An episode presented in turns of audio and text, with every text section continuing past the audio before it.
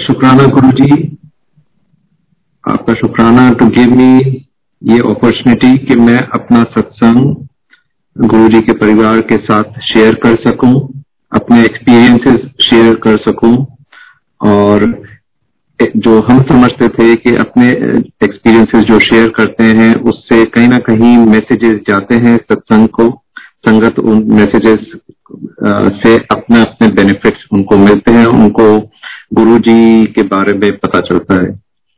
Thank you गुरु जी के मेरे को आप इस प्लेटफॉर्म में आपकी ऑर्डर से मैं बुलाया गया हूँ और मैं अपना सत्संग शेयर करूँगा।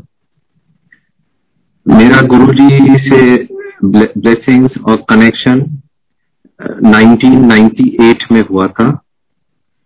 अब करीबन तेईस साल होने वाले हैं। मेरे पिताजी आर्मी में डॉक्टर उस समय थे और फिर अभी वो रिटायर्ड है। जैसे कि हम जानते हैं कि गुरु जी की पुरानी संगत में काफ़ी फौजी लोग जाते थे गुरु जी के दरबार में। तो मेरे पिताजी भी फौजियों के बीच में उनको एक मौका मिला गुरुजी से कनेक्शन का। वो सब भी गुरुजी के ऑर्डर से ही होता है। और पिताजी ने मेरे से कहा कि हम गुरुजी के दरबार में जा रहे हैं एम्पायर स्टेट और उन्होंने मेरे से पूछा। और, क्योंकि मैं भी रिलीजियस हूँ, मैं भी भगवान में बिलीव करता हूँ तो मैंने भी कहा कि मैं भी चलना चाहूँगा। ये बात है एक दोपहर में जब गुरुजी ने पिताजी को बोला था कि आप शाम जब सब संगत आती है, उसके बजाय दोपहर में आना। तो डैडी जब जा रहे थे तो मैं उनके साथ चला। मैं भी एक just to let everybody know कि मैं भी एक रिटायर्ड फौजी हूँ। मैं नेवी में था और मेरे पिताजी आर्मी में डॉक्टर तो जब डैडी दोपहर में गए तो और मैं उनके साथ गया तो गुरुजी एम्पायर स्टेट में, दरबार में बैठे हुए थे और दोपहर में हमें सबको मालूम है कि दोपहर के वक्त संगत नहीं होती थी। उस समय भी जो गुरु जी का सत्संग होता थे, वो शाम को ही होते थे। तो डैडी ने ब्लेसिंग दी गुरु जी से और मैंने भी जब उनके ब्लेसिंग ली तो गुरु जी ने जैसे कि पंजाबी में वो बात करते थे, सबको मालूम है वो पंजाबी में बोलते थे और मेरे को और मेरे पिताजी को पंजाबी नहीं आती है, पर पंजाबी और हिंदी में कोई ज़्यादा अंतर नहीं है। तो हम समझ देते थे कि क्या वो बोल रहे हैं, क्योंकि मिली जुली लैंग्वेजेस हैं तो गुरुजी ने पंजाबी में बोला, ए मुंडा कौन दा? के मेरे पिताजी से मतलब कि ये लड़का कौन है? तो मेरे फादर ने बोला कि, गुरुजी, ये मेरा बेटा है। तो गुरुजी ने कहा अच्छा ब्रिगेडियर वैश तो मैंने कहा कि मैं थोड़ा सा ताजुब में पड़ गया कि गुरुजी ने पहली मीटिंग में जो उनसे मैं इस टाइप से फेस टू फेस और उनसे बातचीत करते हुए कर रहा हूँ, उसमें गुरुजी कह रहे हैं कि ये ब्रिगेडियर वैश का सन इन लॉ है। मैंने कहा कि मैं कभी गुरुजी से बात नहीं किया, मेरे फादर इन लॉ गुरुजी के पास कभी आए नहीं है। तो गुरु को कैसे पता चला कि मेरे फादर इन लॉ का नाम क्या है? ये बात है अर्ली 99 की फेब्रवरी 99 टू बी प्रिसाइज तो मैंने कहा हो सकता है कि कुछ होगा गुरु जी को कुछ मालूम होगा। पता नहीं मैंने उस बात को ताजुब तो किया पर आ, उसको वो बात बैठ गई थी दिमाग में। आज जब मैं उस बात को गौर करता हूँ तो इस टाइप के सत्संग काफ़ी पुरानी संगत में सुनाए हैं जहाँ पे गुरु जी को पहले ही अपने संगत के बारे में मालूम होता था, कौन आ रहा है, कब आ रहा है, कहाँ से आ रहा है। अब मैं जब वो बात को सोचता हूँ तो मेरे को ताजुब नहीं होता कि गुरु जी को तो सब मालूम था, वो तो अंतर्यामी खैर, मेरे पिताजी डॉक्टर होने के बावजूद उनको स्किन की प्रॉब्लम थी। उनके गर्मी में सन में निकलने पे स्किन में रैशेज आ जाते थे और क्योंकि हमें मालूम है नॉर्थ इंडिया में सन काफ़ी मंथ्स में रहते हैं। तो कम से कम साल में दस महीने उनके स्किन में रैशेज होते थे और आर्मी की यूनिफॉर्म आपको मालूम है कितनी वो हार्ड होती है। तो उसमें उनको काफ़ी इरिटेशन सा होता था और हर समय डैडी धीरे धीरे थोड़े से चिड़चिड़े भी हो गए थे क्योंकि ही वॉज़ इनकन्वीनियंट ये सफरिंग डैड को चली करीबन दस साल। दस साल कम से कम दस महीने ये सफरिंग में वो जी रहे थे स्किन प्रॉब्लम की। होम्योपैथी एलोपैथी आयुर्वेद, सब कुछ उन्होंने ट्राई किया, पर किसी का कोई प्रभाव नहीं पड़ा उनकी हेल्थ में। तो गुरुजी से बताया कि गुरुजी, मेरे को ये स्किन की प्रॉब्लम है। इसका कुछ इलाज बताइए। और जो हम सबको मालूम है गुरु जी का इलाज बड़ा सिंपल इलाज होता था। एक कॉपर वेसल लीजिए, उस कॉपर वेसल में पानी भर के अपने बेड साइड में रख दीजिए। सुबह आधा लोटा पानी आप पी लीजिए और आधा लोटा पानी अपने नहाने वाली बाल्टी में डाल दीजिए। क्योंकि उस जमाने में तो शावर वगैरह कम होते थे। बाल्टी से ही मैं बात कर रहा हूँ, नाइनटीन नाइन में शावर होते थे, पर बाल्टी ज़्यादा यूज़ होती थी। तो उसको अपने नहाते वक्त अपने ऊपर डालना है इन शॉर्ट तो डैडी ने भी वही इलाज शुरू किया। और मैं दूर से डेरी की स्किन प्रॉब्लम तो देख रखी थी मैंने। तो मैंने देखा कि गुरुजी ने तो ऐसा इलाज दिया है, ये इलाज तो पता नहीं, ऐसे हो सकता है, नहीं हो सकता है, पर ठीक है, अब गुरु जी पे आ रहे थे धीरे धीरे हमारा मतलब उनसे कनेक्शन बन रहा था। तो मैंने देखा डैडी का मार्च में उन्होंने ये ट्रीटमेंट शुरू किया गुरु जी का 99 की बात कर रहा हूँ। अप्रैल में उनकी ये स्किन प्रॉब्लम बढ़ गई। तो मैंने कहा, देखो, अब मार्च से अप्रैल में जैसे जैसे गर्मी बढ़ती जा रही है, मई में और गर्मी तेज हो गई, दिल्ली की बात है। तो आपको भी मालूम है, दिल्ली में मार्च, अप्रैल, मई में जैसे अभी मई चल रहा है तो कैसे गर्मी बढ़ जाती है। डेरी की स्किन प्रॉब्लम की वो प्रॉब्लम बढ़ते गई। तो मैं यही देख रहा था कि भाई ट्रीटमेंट भी चल रहा है और डैडी की स्किन प्रॉब्लम भी बढ़ गई।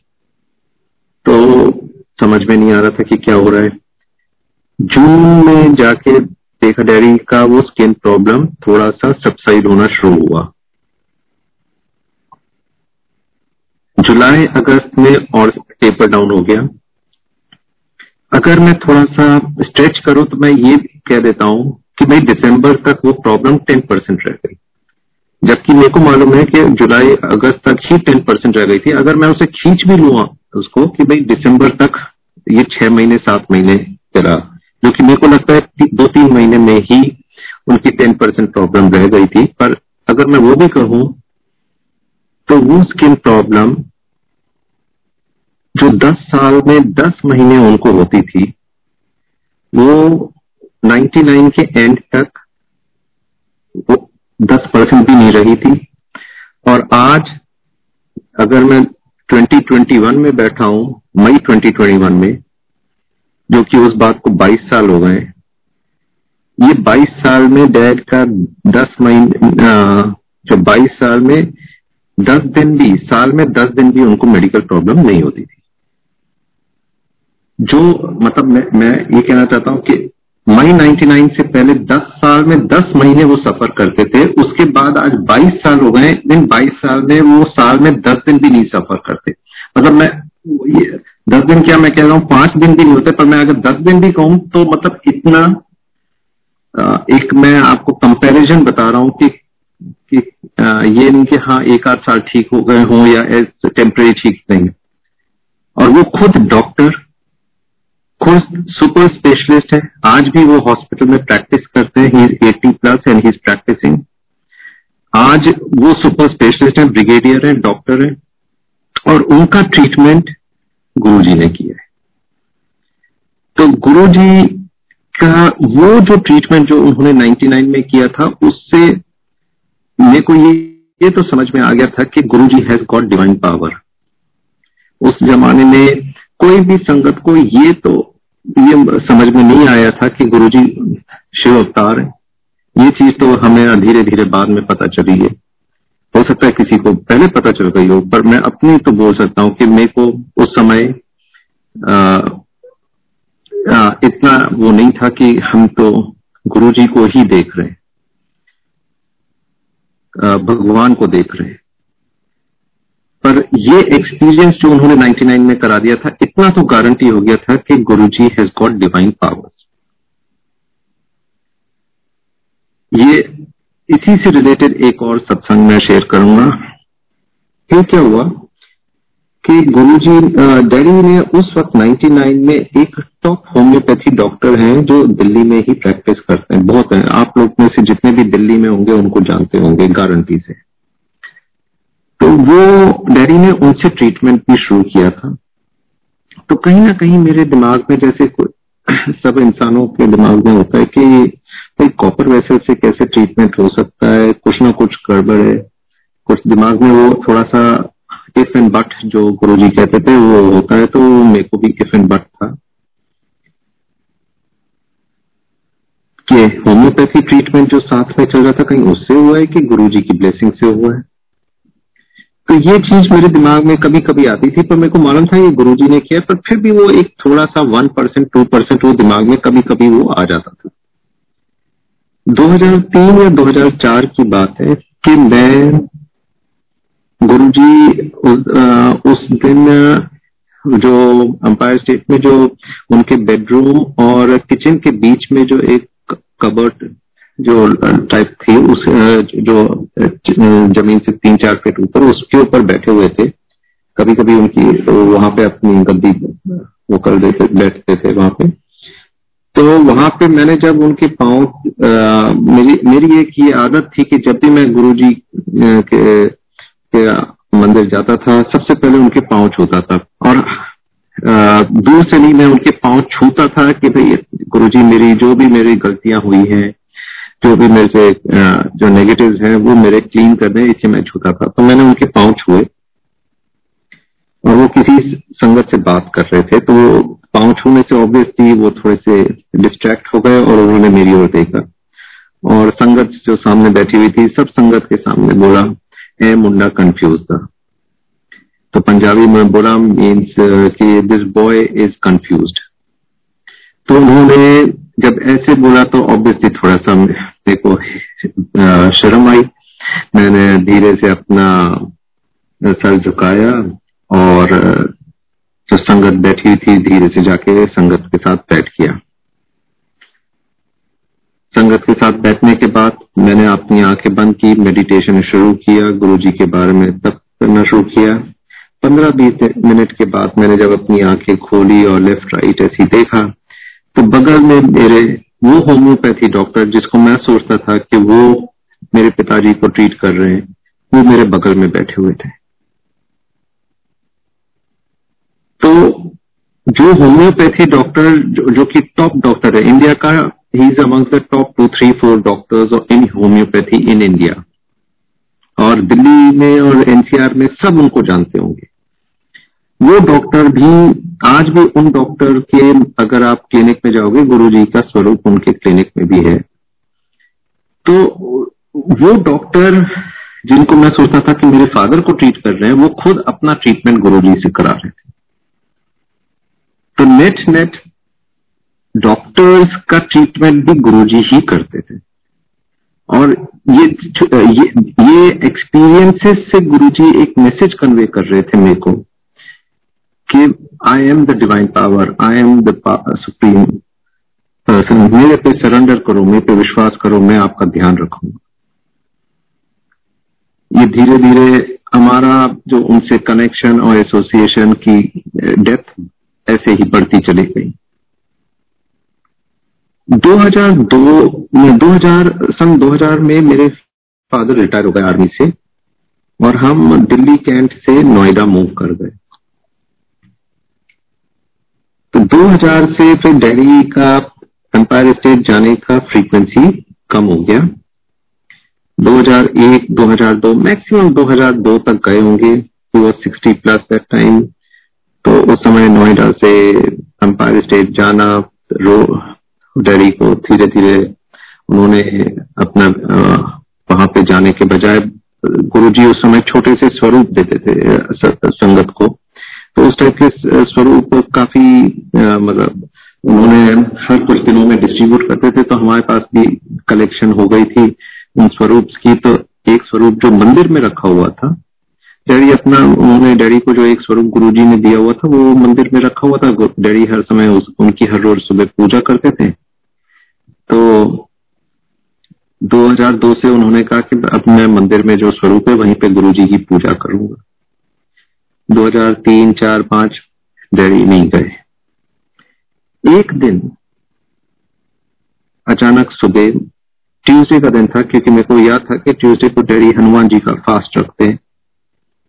उन्होंने कहा कि आज मेरे को लगा कि विवेक, उसमें जो मंदिर में गुरुजी का स्वरूप है, जैसे वो चमक रहा है शाइन कर रहा है, और मतलब ग्लो कर रहा था।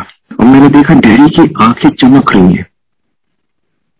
And that time dad was nearing 70 years 68 to be precise तो मैंने कहा कि डैड की आँखों में चमक देखी मैंने। और जिस वजह से वो गुरु जी के स्वरूप का जो मंदिर में स्वरूप है, उसकी चमक की बात कर रहे थे। तो मेरे को लगा कि डैडी ने कुछ तो देखा है। उस उम्र में आके डैडी ऐसे बात कर रहे हैं तो उन्हें कुछ तो हुआ है स्वरूप से। तो मैंने कहा अच्छा डैडी, बोले, ऐसा लग रहा है कि गुरु जी मेरे को बुला रहे हैं। मैं एम्पायर स्टेट जाना चाहता हूँ। मैंने कहा, ठीक है डैडी, चलेंगे एम्पायर स्टेज आज ट्यूसडे है। तो ट्यूसडे तो गुरु जी का मंदिर तो थर्सडे को ही खुलता है तो थर्सडे फ्राइडे सैटरडे संडे तो इस वीकेंड चलेंगे हम। तो फिर ये बात डिसाइड हो गई कि भाई इस वीकेंड चलेंगे हम। तो हो सकता है फ्राइडे या सैटरडे इन दो में से एक दिन आ, मैं और डैडी गुरु जी के मंदिर एम्पायर स्टेट गए। और मैं बड़ा खुश कि भाई आज मेरे साथ मेरे फादर चल रहे हैं क्योंकि कई साल हो गए थे डैडी चले और फिर वहाँ पे जाके डैडी ने और मैंने गुरुजी से ब्लेसिंग्स ली और वापस अपने घर आ गए। ये बात इसलिए मैं इस फोरम में शेयर कर रहा हूँ कि उस साल डैडी कम से कम चार पाँच साल बाद गए थे। Minimum five years maybe more उसके पाँच दिन या छह दिन बाद गुरु जी ने महासमाधि अटेंड कर इसका मतलब मैं बात कर रहा हूँ कि मैं 24, 25 या 26 मई के आसपास 2007 में अंपायर स्टेट गया था डैडी के साथ। और डैडी 2002 या 2001 से वो अंपायर स्टेट नहीं गए थे।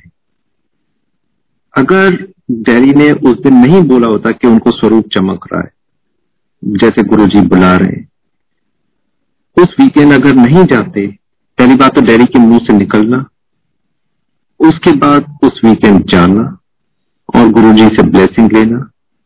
मतलब ये सब कोइंसिडेंस भी हो सकता है, पर ये too much of a coincidence है कि पाँच छह साल बाद डैडी ने उसी वीकेंड जाने की अपना इच्छा जताई। मैं तो जा रहा था, पर डैडी नहीं जा रहे। वो पाँच छह साल बाद उस दिन गए। ये गुरु जी का बुलावा है। हमें लगता है कि हम आज जितने भी संगत इस फोरम में है, ये सब गुरु जी ने ही आप लोगों को सबको इसमें बुलवाया। मैं विक्रम अंकल को नहीं जानता कैसे उन्होंने को मेरा कांटेक्ट मिला, कैसे उन्होंने मेरे को बोला आज अपना सत्संग शेयर करने के लिए। ये सब गुरु जी ही कर रहे हैं। ये मेरा विश्वास है। मैं इस विश्वास पे आ गया हूँ जो 22 साल का 23 साल का जो गुरु जी के साथ मेरा एसोसिएशन है, जो कनेक्शन बना है, मैं उसमें इस निर्णय में पहुँच गया हूँ कि जो भी हो रहा है, वो वो ही कर रहे हैं। चाहे हम ऊपर जा रहे हैं लाइफ में, चाहे नीचे जा रहे हैं। जो भी हो रहा है गुरु जी की ब्लेसिंग से हो रहा है। एक चीज़ और जो मैंने उनसे समझी है कि गलत काम कभी ना करें। कोई गलत काम करेंगे तो अपने आप गुरु जी भी क्या कर पाएँगे? मतलब वो ठीक है, आपको मदद करेंगे, पर गलती तो गलती है, उसकी थोड़ी क्षमा उसकी आपको पनिशमेंट तो मिलेगी।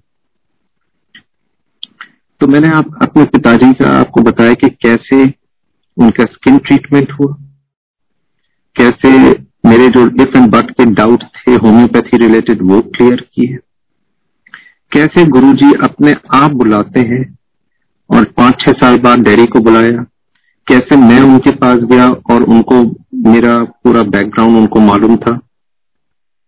इसी लाइन में अगर मैं कंटिन्यू करता हूँ कि हाँ ये तो बहुत पुरानी बात है, तब तो गुरु जी चोला था में थे अभी का कुछ बताइए। तो मैं अब आपको बताता हूँ 2018 एंड की बात। है मैं दुबई में अब मेरे को चार पाँच साल हो गए। मैं दुबई से ये सत्संग शेयर कर रहा हूँ। तो मैं हर महीने इंडिया जाता था। अब, अभी तो कोविड कारण नहीं जा पा रहा हूँ, पर हर महीने मैं दिल्ली, पिछले चार पाँच साल से जा रहा था कोविड से पहले तक। तो मैं थर्सडे रात को, क्योंकि यहाँ फ्राइडे सैटरडे छुट्टी होती है तो मैं थर्सडे रात को फ्लाई करता था। मैं फ्राइडे सुबह पहुँचा। तो घर में मैंने ड्राइवर से पूछा कि भाई, डैडी कहाँ है? डैडी नहीं दिख रहे।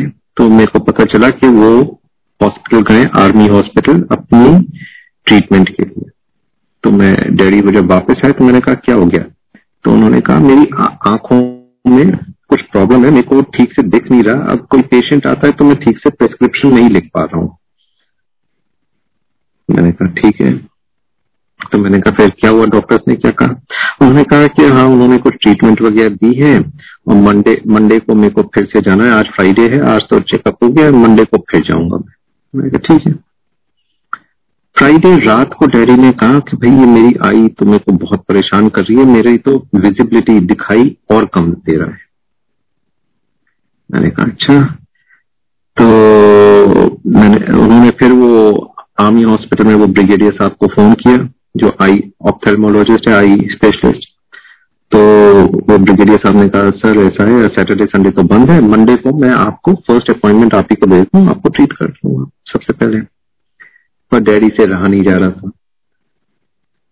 तो फिर मैंने कुछ फ़ोन इधर उधर किए, मेरे छोटे भाई बहन दोनों डॉक्टर हैं, दोनों यूएस में डॉक्टर तो उन्होंने भी अपने फ्रेंड सर्कल्स में फ़ोन किया। उनके भी सब डॉक्टर्स दोस्त हैं। मेरे भी कुछ डॉक्टर्स फ्रेंड्स हैं। तो मैंने सबको फ़ोन ऑन करके हमारा एक लेडी डॉक्टर से मिल गया connection she is working in one of the eye clinic chain of Delhi बड़ा फ़ेमस आई क्लिनिक चेन है दिल्ली का एनसीआर रीजन में। तो उनसे बात हो गई। उन्होंने कहा कि, ठीक है सैटरडे मॉर्निंग अंकल को ले आइए। मैं ट्रीट करती हूँ। तो सैटरडे मॉर्निंग को मैं डैडी को ले गया उनके पास, उन्होंने देखा। उन्होंने कहा कि अच्छा इसमें थोड़ा सा हमें एक स्कैन वगैरह करना पड़ेगा, आई की रेटिना वगैरह चेक करने के लिए। तो मंडे को या ट्यूसडे को डैडी फिर से गए। उन्होंने वो स्कैन वन किया और उन्होंने कहा कि आई की एक कोई मेम्ब्रेन है, वो मेम्ब्रेन में बीच में गैप हो गया है, जो कि वो गैप को फिर से वापस फिक्स करना पड़ेगा, तब ये विजिबिलिटी ठीक हो जाएगी। इसका एक प्रोसीजर होता है। माइनर ऑपरेशन या मेजर ऑपरेशन तो मेरे को मालूम नहीं, पर एक ऑपरेशन करना पड़ेगा। और ये मैं बात कर रहा हूँ 2018 के आसपास की नवंबर, दिसंबर। डैडी को जब पता चला तो now he presently he at zero eighty plus तो उन्होंने कहा भाई एनी आई आई प्रोसीजर आँख ऐसी चीज़ है, इतनी सेंसिटिव पार्ट है बॉडी का, कि अगर उसमें छोटा सा भी टच करो तो बड़ा डर लगता है कि कहीं विजिबिलिटी इम्पैक्ट ना हो जाए। विजिबिलिटी इम्पैक्ट होना से क्या होता है, थोड़ा सा एक इंसान हैंडीकैप सा फील करता है। हाथ दर्द, पाँव दर्द वगैरह तो बर्दाश्त कर लेता है, पर आई से क्या है कि विजिबिलिटी से थोड़ा सा और ज़्यादा इम्पैक्ट हो जाता है। Derry, and with age not in his side, age is not helping him, उनको टेंशन वगैरह बढ़ गई। तो मैंने डैड को बोला कि डैड देखो आपके बेडरूम से अगर आप देखते हो तो आपको वो देखो गुरुजी का स्वरूप दिखता है। एक सन 2000 में गुरुजी ने एक स्वरूप दिया था जो कि जिसमें पीछे उन्होंने साइन करके अपनी ब्लेसिंग्स वगैरह भी दी हुई थी। वो मैंने उस जमाने से मैंने अपने आप अपने पास प्रिजर्व करके रखा हुआ था। और चांस की बात है कि वो तब जो भी अकल थी उस अकल के कारण उसको इतना संभाल के रखा कि उसको फिर 2015 में कहीं जाके मैंने उसे फ्रेम लगा के अपने घर में उस, उसको लगाया और उसको हम ब्लेसिंग्स देते हैं हर रोज। तो मैंने कहा देखो डैड आपके बेडरूम से वो स्वरूप दिखता है गुरु जी का। वो सुपर डॉक्टर है।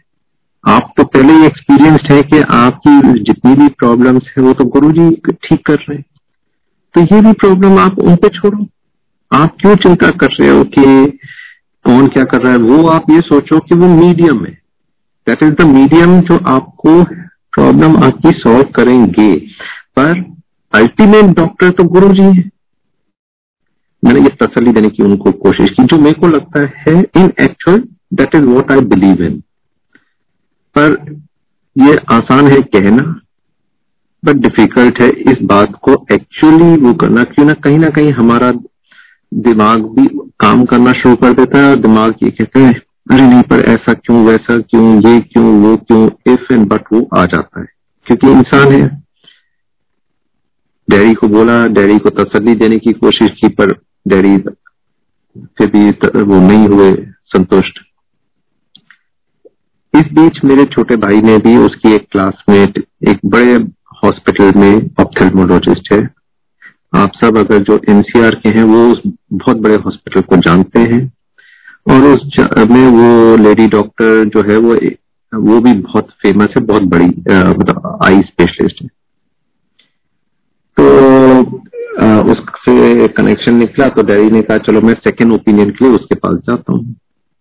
तो डैडी उसके पास गए छोटे भाई ने अपॉइंटमेंट फिक्स कर दिया उसके पास गए उस उसने आँखें देखी उस, उसने भी सेम चीज़ जैसे पहले डॉक्टर ने कहा था उसने स्कैन कराया स्कैन करा के डैडी को बताया कि ये गैप है ये गैप को हमें बंद करना है क्लोज करना है तब आपकी विजिबिलिटी ठीक हो जाएगी इसके लिए हमें प्रोसीजर करना पड़ेगा। ठीक है अब जब दूसरा ओपिनियन भी वही आ रहा है तो वही करना पड़ेगा तो करेंगे। तो डैडी ने कहा, ठीक है। तो उसने कहा कि, अंकल, ऐसा है, ये आई ड्रॉप आप चार पाँच हफ़्ते डालिए। थोड़ा सा उस आँखों को थोड़ा सा रिलैक्सेशन मिलेगा, फिर हम प्रोसीजर करेंगे। तो डैडी ने कहा, ठीक है। वो घर आ गए, अपना चार पाँच हफ़्ते आई ड्रॉप डाला, वापस गए। तो उस आई स्पेशलिस्ट ने कहा, ठीक है अंकल, आज एक बार पहले हम एक रिपीट स्कैन कर लेते हैं, फिर हम प्रोसीजर का स्टेप्स शुरू करते हैं। जब उसने रिपीट प्रोसीजर किया स्कैन का तो देखा वो जो गैप जो था, वो आधा गैप अपने आप ही कम हो गया। उसने कहा, अंकल, ये तो आपका गैप तो आधा कम हो गया। जितना भी गैप था, उससे तो आधा रह गया। ऐसा करते हैं, आप चार पाँच हफ़्ते और बाद आइए, देखते हैं कि क्या होता है। तो कहा, ठीक है। वो फिर वापस नोएडा घर आ गए। फिर चार पाँच हफ़्ते बाद फिर उन्होंने डॉक्टर के पास गए हॉस्पिटल में उसने देखा, उसने कहा, अंकल, ये तो टेन परसेंट रह गया है। जो गैप था उसका नाइन्टी परसेंट खत्म हो गया, टेन परसेंट रह गया है। ये तो चमत्कार हो गया है। मैंने लाखों में ऐसा नहीं देखा है और आप तो एट्टी प्लस हो, इस एज में इस टाइप का हीलिंग हमने देखा ही नहीं है। ये तो चमत्कार है। आज की तारीख में वो ऑपरेशन प्रोसीजर कुछ नहीं हुआ मेरे पिताजी का और उनकी आँखों की विजिबिलिटी एकदम ठीक है।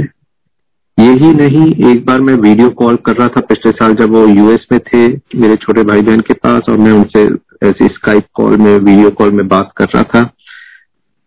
और उन्होंने मेरी शक्ल देखी और मैंने कहा कि, अरे, बालों में तुम्हारे क्या लगा हुआ ये वो पॉइंट आउट कर रहे थे जो मेरे को उनकी इतनी विजिबिलिटी नहीं थी, ठीक से आ रही थी। मेरे को चश्मा पहनना पड़ रहा था और वो बिना चश्मे के मेरे को ज़्यादा विजिबल होके वो बातें कर रहे and he is eighty plus ये चमत्कार, ये महिमा सिर्फ़ गुरु जी की ही है। ये चीज़ जो मैं बता रहा हूँ, ये सिर्फ़, ये रियल लाइफ मेरे खुद के पिताजी के मैं एक्सपीरियंसेस शेयर कर रहा हूँ कि कैसे उन्होंने हमें different occasions different times different different aspects में कैसे उन्होंने हमें ब्लेसिंग्स दी है। पिछले साल की बात है, छह महीने पहले की बात है। डैडी सो के उठे और उन्हें लगा कि उनकी अंगूठी गायब है। और वो अंगूठी उनकी बड़ी, उनको एक ही चीज़ का बड़ा शौक था, उस अंगूठी का। और उनके लिए वो अंगूठी बड़ी प्रेशियस होती थी और वो अंगूठी मिल नहीं रही है डैडी को लगा कि पता नहीं कहीं कुछ गुम हो गई है, किसी ने ले ली है तो गए। क्या करें? तो सबने सलाह दी कि भाई पुलिस में आप कंप्लेन कर रही है अब मेरे को दिख गया फिर से। इस उम्र में वो वो चाहे अंगूठी कितने की भी है हम लोगों को तो यही सोचते हैं अब आप आराम करिए तसल्ली करिए, आपको तो किसी चीज़ की ज़रूरत नहीं है और हम लोगों को, हम बच्चों को कोई चीज़ की आपसे ज़रूरत नहीं है। तो आप नहीं अगर चले गई है, नहीं ले लेंगे उसमें क्या? हम लोग ऐसे सोचते हैं। पर उनको टेंशन हो रही कि भाई मेरी वो तो प्यारी अंगूठी है, प्रेशियस है, मेरे, उनको उससे लगाव था। सलाह मिली कि भाई पुलिस में कंप्लेन किया जाए। मैंने कहा उन्होंने कहा ठीक है मैं एफ़ आई आर लॉन्च करता हूँ। मैं यहाँ दुबई से उनको तसली दे, दे रहा तो मैंने कहा गुरु आप डैडी आप इतनी टेंशन ले रहे हो उसके लिए कोई बड़ी बात नहीं है। वो स्वरूप रखा हुआ है सामने आप एफ़ आई आर वहाँ लगाइए। आप गुरुजी पे एफ़ आई आर करिए कि गुरुजी ये आर मैं आपके दरबार में लिखना चाहता हूँ कि भाई मेरी मदद कीजिए। वहाँ वो तो वो तो दो मिनट में आपकी सब ये सब चीज़ें सॉल्व कर देते। और वो ही हुआ अगले दिन वो अंगूठी बाथरूम में मिली। मेड ने बोला जो सफ़ाई कर रही थी उसने बताया कि मेम साहब ये देखो साहब की अंगूठी ये तो नहीं है। और वो वो मेड बता रही।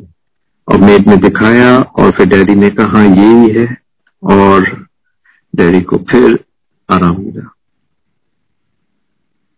ये सब तजुर्बे हैं, ये एक्सपीरियंसेस हैं, और ये एक्सपीरियंसेस यही शो करते हैं कि गुरुजी ही हमारे सुप्रीम पावर है डिवाइन पावर है। अगर हम उन्हें दिल से, अपने आप को उनके से सरेंडर करते, जो कि कहना आसान है, करना बहुत मुश्किल है।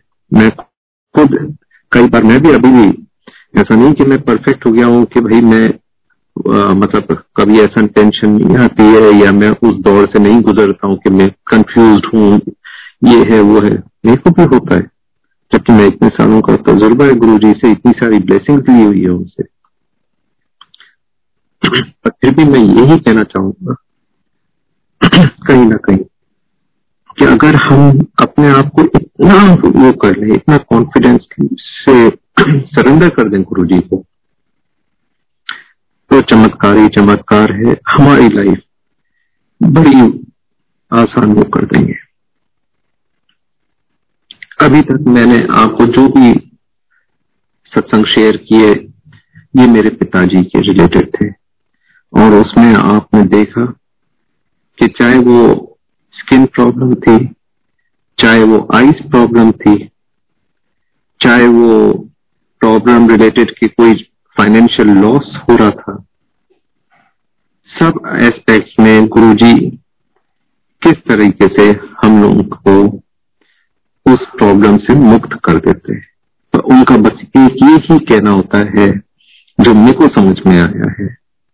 कहीं लिखा हुआ तो नहीं है तो ये तो समझ की बात है। हर हर आदमी की अलग अलग समझ है, जो मेरे को समझ में आया है कि हम उन पर पूरा दिल से विश्वास करें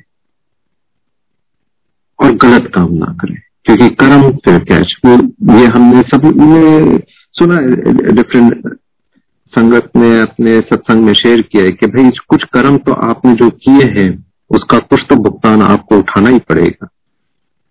वो तो जो आपके कर्म है, वो तो यही है कि वो कर्म में आपको पनिशमेंट एक्स मिलती वो एक्स को कम कर देंगे। कितना कम करेंगे वो, ये तो कहीं लिखा नहीं है, और ये भी नहीं लिखा है कि वो कम करेंगे, पर जो मेरे को समझ में आया है गलत काम ना करें और गुरु जी पे विश्वास करें। अब मैं अपने सत्संग शेयर करना चाहूँगा। ये सब मेरे पिताजी के थे। कैसे उनकी हेल्थ और अदर रिलेटेड प्रॉब्लम्स गुरु जी ने सॉल्व किए। मैं नेवी में था। जब मैं गुरुजी से कनेक्ट हुआ था 98 में। और मैं गुरु जी से ब्लेसिंग लेता के लिए उनके पास जाता था। और मैं, हर समय गुरु जी से कहता था, जैसे कि हम सब उस उम्र में, जब हम अपने करियर बिल्डिंग ईयर्स में होते हैं, कि मेरे को, मेरा करियर में मेरे को गुरु जी मदद करिए। आज मैं ये सोचता हूँ कि जो हम लोग सब कहते हैं, मांगो नहीं मनो क्योंकि मांगने में तो बाउंड्री हो जाती है। मनो में इट इज़ बाउंड्री लेस कि वो तो आप मांग रहे हो एक्स वो तो आपको टेन एक्स देना चाहते हैं। तो मांगते क्यों? पर उस समय अकल नहीं थी। मेरे में अकल नहीं थी। मैं तो अपनी बात तो कर सकता हूँ। मैं तो माँगता था। मैं तो कहता था गुरु जी मेरी विश लिस्ट में ये है। मेरी विश लिस्ट में वो है। हम सबकी विश लिस्ट होती है कि हम ये सब चाहते हैं कि ये हो वो हो ऐसा हो वैसा हो। हम सम, उस समय समझते ही थे।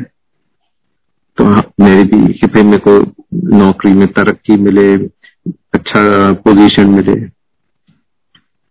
मैंने 2003 में नेवी से प्री मेच्योर रिटायरमेंट लिया। और गुरुजी की ब्लेसिंग से मेरा पहला जॉब अमेरिका की टॉप कंसल्टिंग कंपनियाँ तीन चार जो टॉप कंसल्टिंग कंपनियाँ हैं, उनमें से एक है डिलॉइट उसमें मेरे को जॉब मिला। वहाँ से गुरु जी ने एक और टेक्नोलॉजी की टॉप कंपनी आईबीएम में नौकरी दिला। और ये जर्नी चलती गई, जहाँ पे हर साल में बढ़ते ही गया, बढ़ते ही गया, और आज इस बात को आप देख रहे हैं।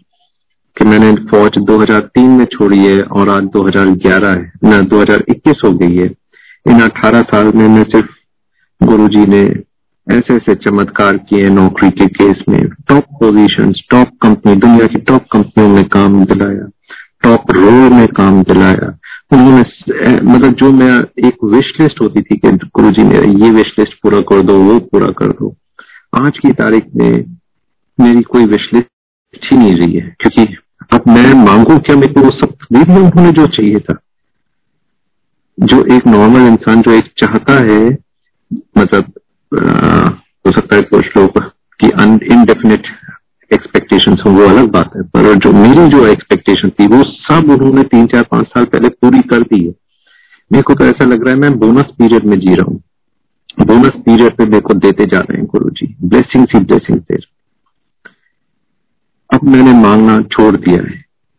अब सिर्फ़ अगर कोई कहता है, एक एक बार अभी पिछले साल की बात है, एक संगत ने बड़ा अच्छा पूछा कि अब आप, अगर आप कुछ नहीं मांगते हो तो फिर क्या गुरु जी से कहते हो, क्या मांगते हो? मैं तो बस यही माँगता हूँ कि गुरु जी आपने वो जो स्वरूप में लिख के मेरे को ब्लेसिंग दी थी। ब्लेसिंग्स ऑलवेज हैप्पी लाइफ अगर ये चार शब्द ही मेरे को आप दे दें कि आपकी ब्लेसिंग्स ऑलवेज रहे मेरे पे और आप मेरे को हैप्पी लाइफ दे दें। इससे बड़ी बात क्या चाहिए अगर ये मिल गया तो सब कुछ छोटा है इसके सामने। तो आज की तारीख में मैं जब उनसे प्रार्थना करता हूँ, उनसे कुछ माँगता हूँ तो यही माँगता हूँ कि ये चार शब्द मेरे को दे दीजिए।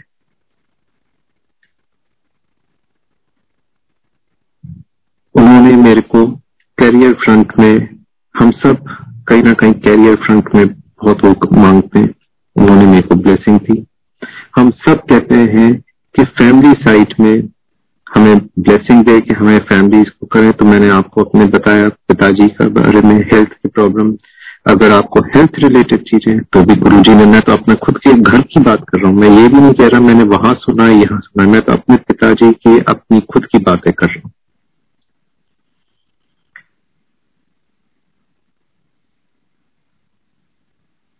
इन सबसे यही मैंने कंक्लूड किया है कि पेशेंस चाहिए। कई चीज़ों में हमें समय लगा है। कई चीज़ों में गुरुजी ने जो ब्लेसिंग दी है, कुछ समय बाद दिए कई बार हमें, मेरे को भी लगता था, कुछ ऐसी भी मेरी विशलेष थी कि मेरे को लगता था, अरे गुरु जी आपने तो उसको तो एक साल में दे दिया, दो साल में दे दिया, मेरे को तो आठ साल लग गए, दस साल लग गए।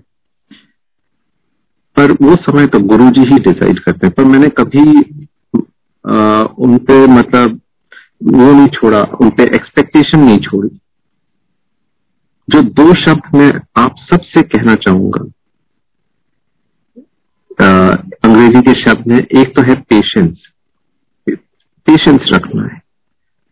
और दूसरा है परसिवरेंस डटे रहना है। गुरु जी के, के से लगे रहिए जुटे रहिए डटे रहिए। ब्लेसिंग्स मिलेंगी। ब्लेसिंग्स आएँगी, पर आपको पेशेंस रखना है और परसिवरेंस रखना है। एक दो चीज़ें मिली जिनकी में जो बहुत अहम थी, बहुत अहम थी, उनको आने में दस साल से ज़्यादा लगा। पर आई। गुरु जी की ब्लेसिंग से वो भी मिली, पर उन्हें दस साल लग गया जबकि मैंने देखा औरों को तो एक साल, दो साल में मिल गई, मेरे को दस साल लगे, पर मैंने गिव अप नहीं किया। मैं लगा रहा, मेरे को, क्योंकि वो पता चल ही गया था कि भाई हम तो भगवान से जुड़ चुके हैं। अब वो क्यों नहीं दे रहे, क्या नहीं दे रहे, कैसे होगा, कब होगा होगा नहीं होगा, वो सब चीज़ें आती है दिमाग में, पर उनको कंट्रोल करना है। उनको कंट्रोल करना है। क्योंकि समय तो वो डिसाइड कर रहे हैं। हमारे हाथ में समय डिसाइड नहीं है।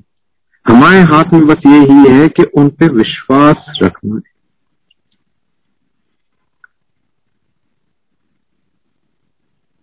तो whether it is career front अगर आपकी नौकरी वोकरी का टेंशन है तो गुरु जी करते हैं। अगर आपको फैमिली का टेंशन है तो मैं पिछले 22-23 साल से अपने माता पिता के साथ रहा हूँ। और एज ए ज्वाइंट फैमिली हम सब साथ रहे और ये भी गुरु जी की ब्लेसिंग्स है। मैं नोएडा में रहता था मेरे माता पिता जी के साथ। चार पाँच साल पहले ही गुरु जी की ब्लेसिंग से मेरी विश, ये विश लिस्ट थी। ये भी मैं शेयर करना चाहूँगा कि जो मेरी विश लिस्ट थी, उसमें बस एक चीज़ की विश लिस्ट रह गई थी।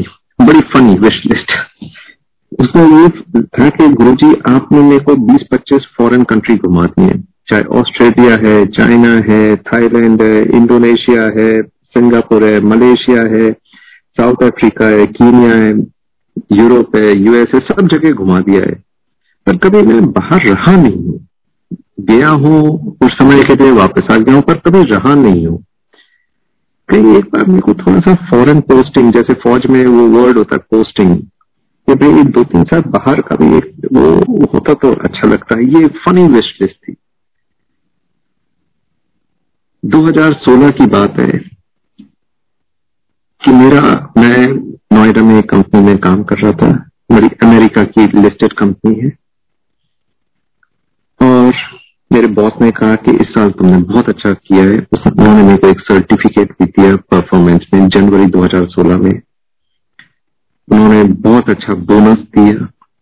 मेरे को शेयर्स दिए कंपनी के शेयर्स भी दिए अच्छा इंक्रीमेंट भी दिया। जनवरी 2016 और 20-25 जनवरी को उसी महीने, आखिरी में, पता नहीं क्या हुआ, एक दो बार तो उन्होंने मेरे को, मेरे से, वो मेरे पे गुस्सा हो गए। तो मेरे को समझ में नहीं आ रहा था कि अभी तक तो सब ठीक चल रहा था और इस तरीके से गुस्से होने का मतलब क्या है? क्यों ऐसा गुस्सा हो रहा है? मैं थोड़ा सा ताजुब कर रहा था। थोड़ा गुस्सा अंदर से मेरे को भी आ रहा था कि ऐसा क्यों हो गया। इसी गुस्से में बीच में एक जो, जैसे हम कहते हैं हेड हंटर जो कि नौ, आपको नौकरियाँ दिलाते हैं। उसमें से एक का फ़ोन आया कि भाई ऐसे दुबई में नौकरी है और आपका प्रोफ़ाइल वो नौकरी में मैच करता है। आप करना चाहोगे? तो अब यहाँ पे तो खिटपिट चल रही थी जबकि बॉस ने इतना अच्छा सब कुछ दिया था पर फिर भी थोड़ा सा खिटपिट हो गई थी। तो मैंने कहा कि ठीक है मैंने कहा कि चलो अप्लाई कर देते वो जनवरी दो तीन फरवरी को आया था फ़ोन अप्लाई किया। मार्च में मेरे को बुलाया गया कि भाई वो मैनेजिंग डायरेक्टर जो है कंपनी के वो मिलना चाहते हैं। मैं गया, वहाँ पे मिला उनसे, उन्होंने एकदम ऑफ़र लेटर दे दिया। तो मैं फैमिली भी ताजुब में, भाई यहाँ पे आप अपने माता पिता के साथ रहते हो, नौकरी भी यहीं पे सब कुछ ठीक ठाक है, क्यों जा रहे हो? पर अब तो जो एक बार गुरु जी की शरण में आ जाता है और गुरु जी पे विश्वास करता है, फिर वो अपना दिमाग नहीं लगाता। वो सब उस छोड़ देता है, भाई जो हो रहा है वो वो ही कर रहे हैं। अगर होगा तो वही करेंगे, अगर कैंसिल हो गया तो वही करेंगे। वो हेड हंटर आया था, उसने खुद अपने आप बोला कि भाई, ये नौकरी है। मैंने तो नहीं दिया, मैंने नहीं अप्लाई किया। उसने बताया तो मैंने वो किया। मैं, अगर हो जाता तो भी ठीक है, नहीं होता तो भी ठीक था। वो ही करा रहा है। तो गए उसी हिसाब से, और आज मैं दुबई में उस जून से आ गया। तो वो भी गुरु जी का ही संदेश था। ऐसे करके मेरे को यहाँ पे नौकरी मिली और ये भी टॉप पोजीशन में मिली। तो गुरु जी अपने आप में कब क्या, कैसे कराते हैं? अच्छा अच्छा करते हुए भी आपको कहाँ से कौन सा फ़ोन कॉल आएगा और कहा आपको ले जाएगा, आपको पता भी नहीं चलेगा। पर विश्वास उन पर रखना है। और जैसे मैंने कहा, गलत काम मत करना। अगर गलत काम कर दिया तो गुरु जी क्या है, जहाँ ब्लेसिंग्स देते हैं पनिशमेंट भी उनकी हंड्रेड टाइम्स है। अगर आपने आपको उनकी ब्लेसिंग्स के रास्ते पे चल गए, और आपने फिर कुछ गलत किया, जो कि क्या गलत है, क्या सही है, वो आप ही को मालूम है, उसमें कोई ये बता नहीं सकता कि क्या चीज़ें गलत होती है, कोई लिस्ट नहीं है। शब्द है कर्मा, जितने भी गुरुजी से जुड़े हुए हैं, संगत उनको सबको मालूम है क्या गलत करना है, क्या सही करना है। कहीं कोई किताब नहीं लिखी हुई है, ये गलत है, ये सही है, ना गुरुजी ने कभी बोला है। पर जो मैंने अपने अपने तजुर्बे से मैं कह रहा हूँ, अपने तजुर्बे से कह रहा हूँ कि अगर गलत कर्म करेंगे तो फिर वो ब्लेसिंग्स में चुक होगी गारंटी से चुक होगी। और ब्लेसिंग्स जहाँ आप ठीक कर्म करते गए तो ब्लेसिंग्स ऐसी होगी कि आप सोचोगे, यार ये ज़िंदगी कितनी चमकदार बना दी है। मतलब कि ऐसी ज़िंदगी तो पता नहीं किसी को है भी ऐसी ज़िंदगी इतनी अच्छी। तो मैंने अपने करियर के बारे में बताया, फैमिली के बारे में बताया, हेल्थ रिलेटेड बताया, और मैंने बताया पिछले 20 साल से ज़्यादा का एसोसिएशन। इसके साथ मैं ये सत्संग तो बहुत एक्सपीरियंसेस हैं। पर आज के लिए मेरे को लगता है कि अगर इनमें से कुछ मैसेजेस मैं आप सबसे शेयर कर सका हूँ, आप लोगों से कुछ अपने पर्सनल एक्सपीरियंसेस जिससे कि आप लोग भी इसका फ़ायदा उठा सकें गुरु जी से अच्छी तरह जुड़ सकें। हो सकता है मेरे से ज़्यादा अच्छी तरह आप जुड़े हों। मैं आप सबको थैंक यू कहना चाहूँगा और गुरु जी को शुक्राना करना चाहूँगा। कि जो उन्होंने मेरे को ब्लेसिंग दी कि आज मैं इस मंच में आ सकूँ और अपने सत्संग पूरी संगत से शेयर कर सकूँ। जय गुरु जी शुक्राना गुरु जी